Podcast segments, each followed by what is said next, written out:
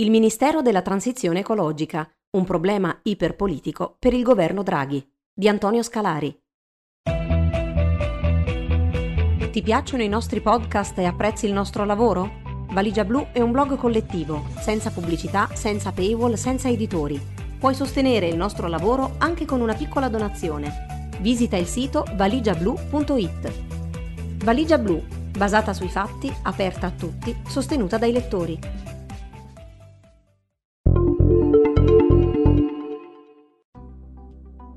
Quando durante le consultazioni per la formazione del governo ho sentito parlare di un Ministero della Transizione ecologica, ho pensato che fosse un'innovazione positiva, che riprende esempi di ministeri simili istituiti in altri paesi.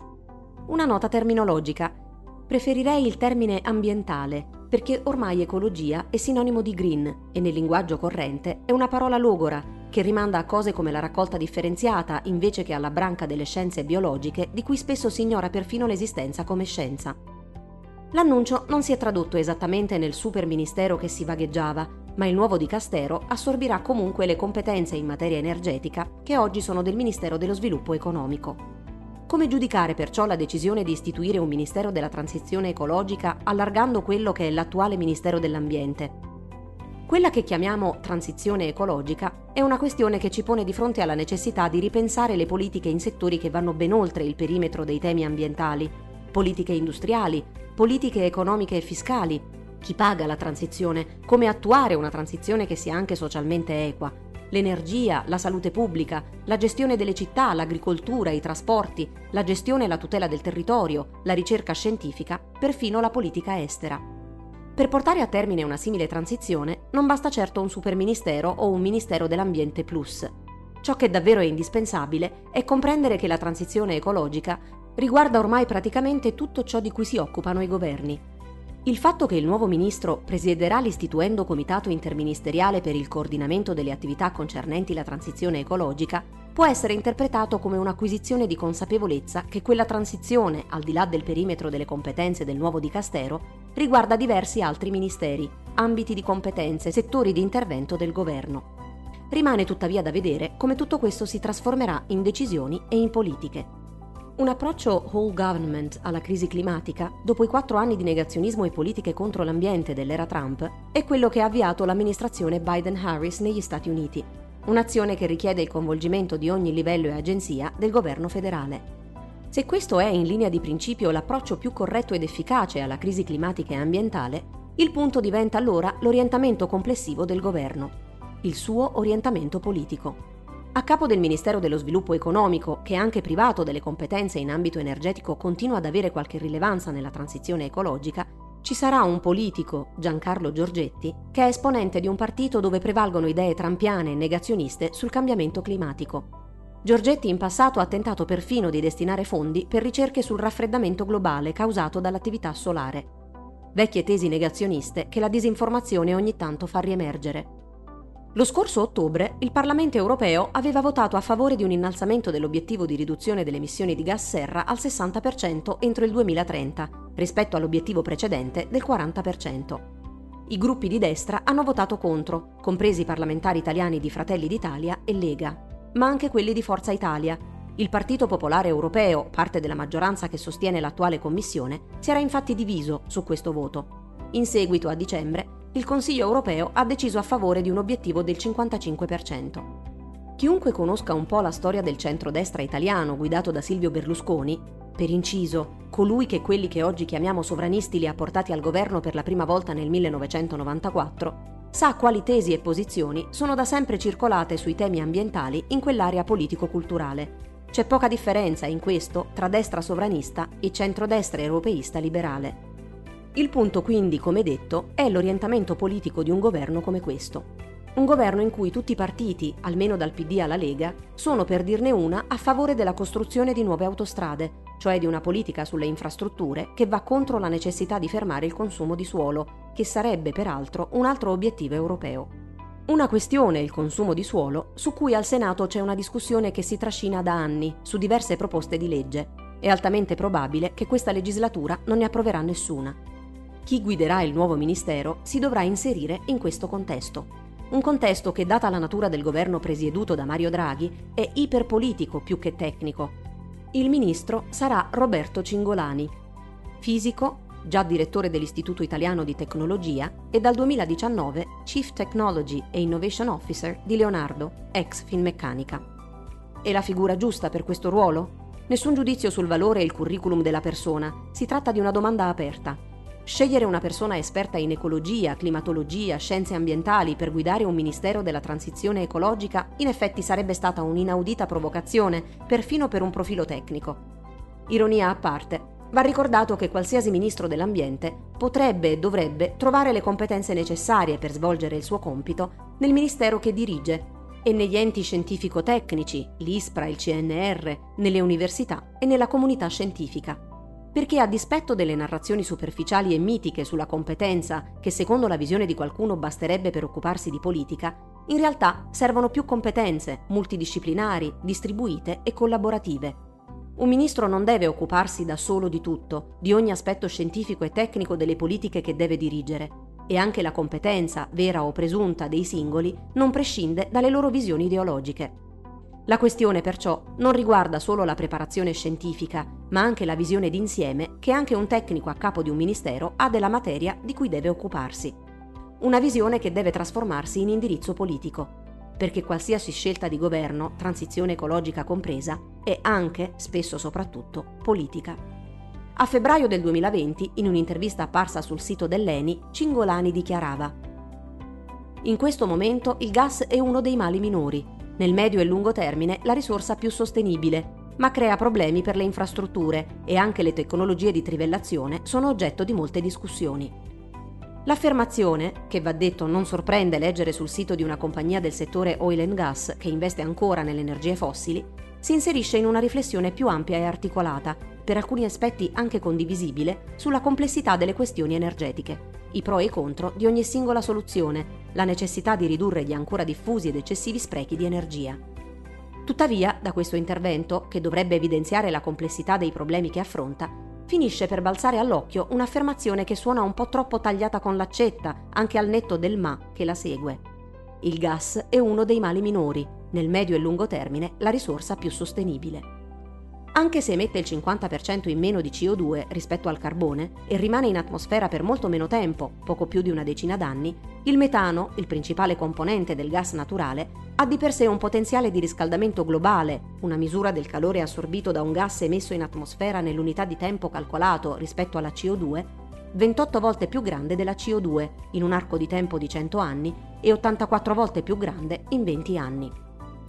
Tradotto, è un gas serra molto potente, soprattutto nel breve termine, in seguito alla sua immissione in atmosfera. Sebbene relativamente più pulito delle altre fonti fossili, uno dei principali e irrisolti problemi del gas naturale è costituito dalle perdite che avvengono nella filiera di estrazione, stoccaggio, trasporto e utilizzo. Non è semplice quantificarle, ma stime riferite all'intero settore oil and gas degli Stati Uniti vanno dall'1,4 al 2,3% di tutto il gas prodotto. Oltre ad essere di complessa quantificazione, l'ammontare di queste perdite è molto probabilmente sottovalutata.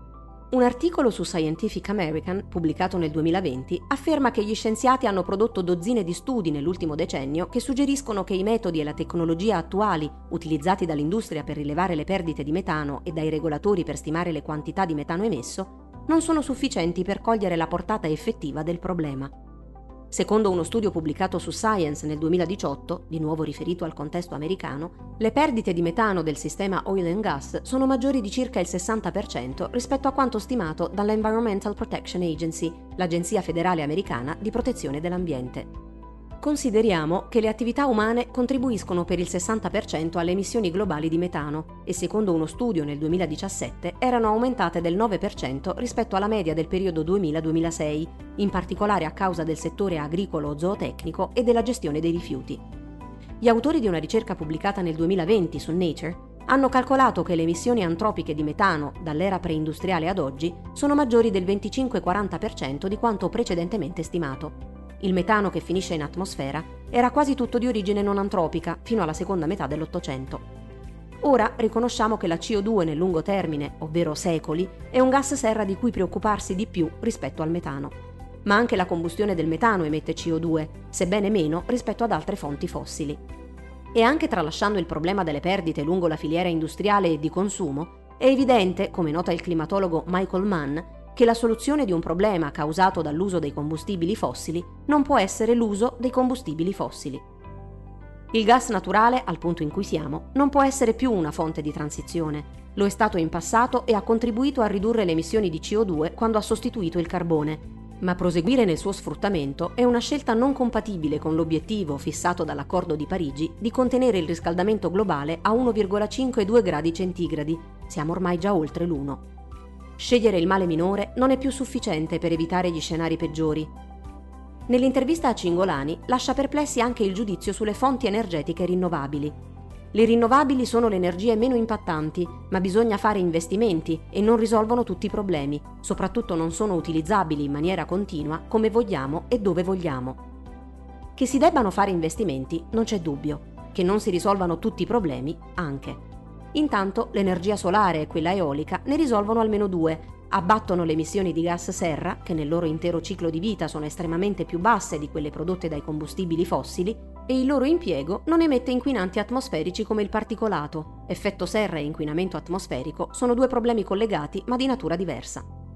Secondo uno studio pubblicato su Environmental Research, al particolato PM2,5 prodotto dall'uso dei combustibili fossili vanno attribuiti più di 8 milioni di decessi in tutto il mondo, una cifra più alta di quanto stimato in precedenza.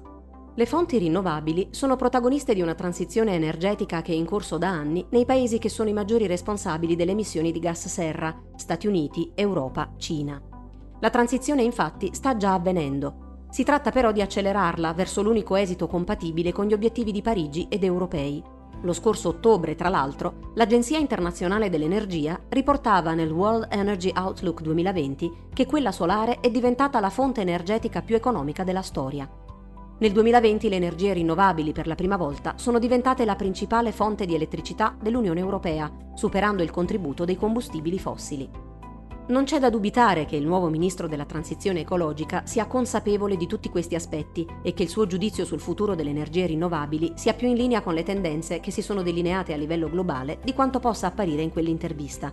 Ma in ogni caso, la questione della transizione ambientale deve essere affrontata da una prospettiva anche scientifica ampia e non si può ridurre nemmeno ad una mera questione tecnologica.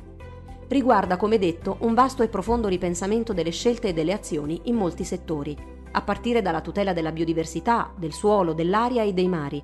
Un ripensamento che deve essere informato da una visione d'insieme e di lungo termine, scientifica e politica il riscaldamento globale genera una vastità di conseguenze che spesso fatichiamo a realizzare.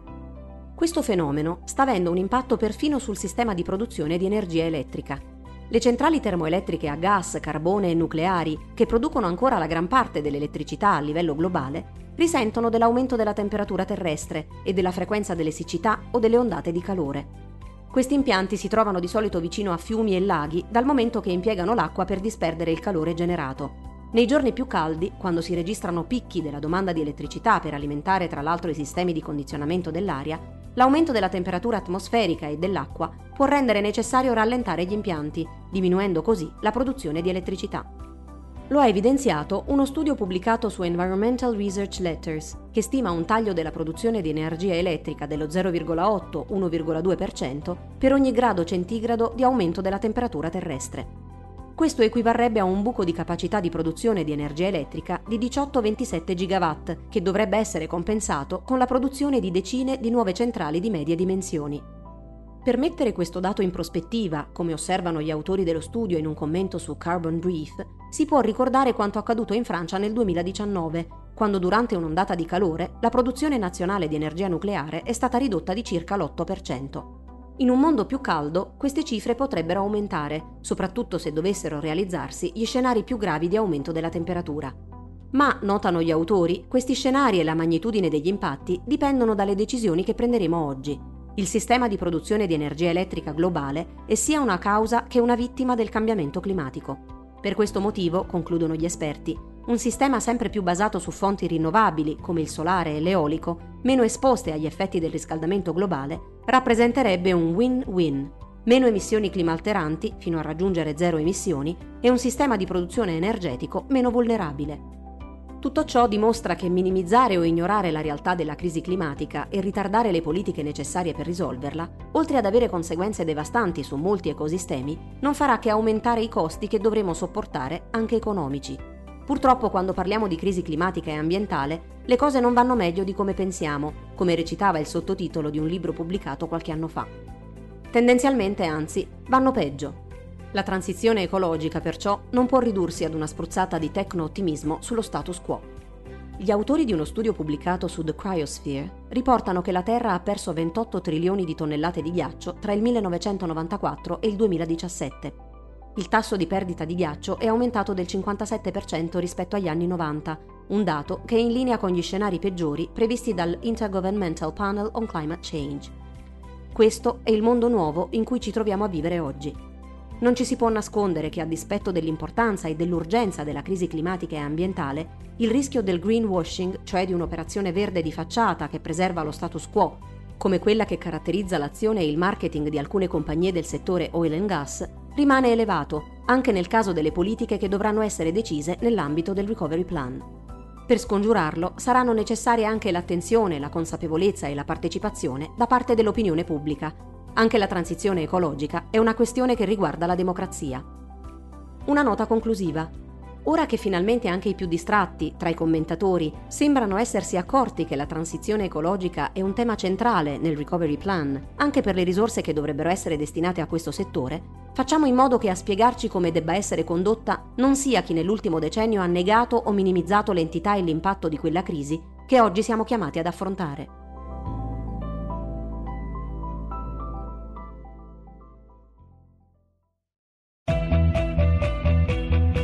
Ti piacciono i nostri podcast e apprezzi il nostro lavoro? Valigia Blu è un blog collettivo, senza pubblicità, senza paywall, senza editori. Puoi sostenere il nostro lavoro anche con una piccola donazione. Visita il sito valigiablu.it. Valigia Blu, basata sui fatti, aperta a tutti, sostenuta dai lettori.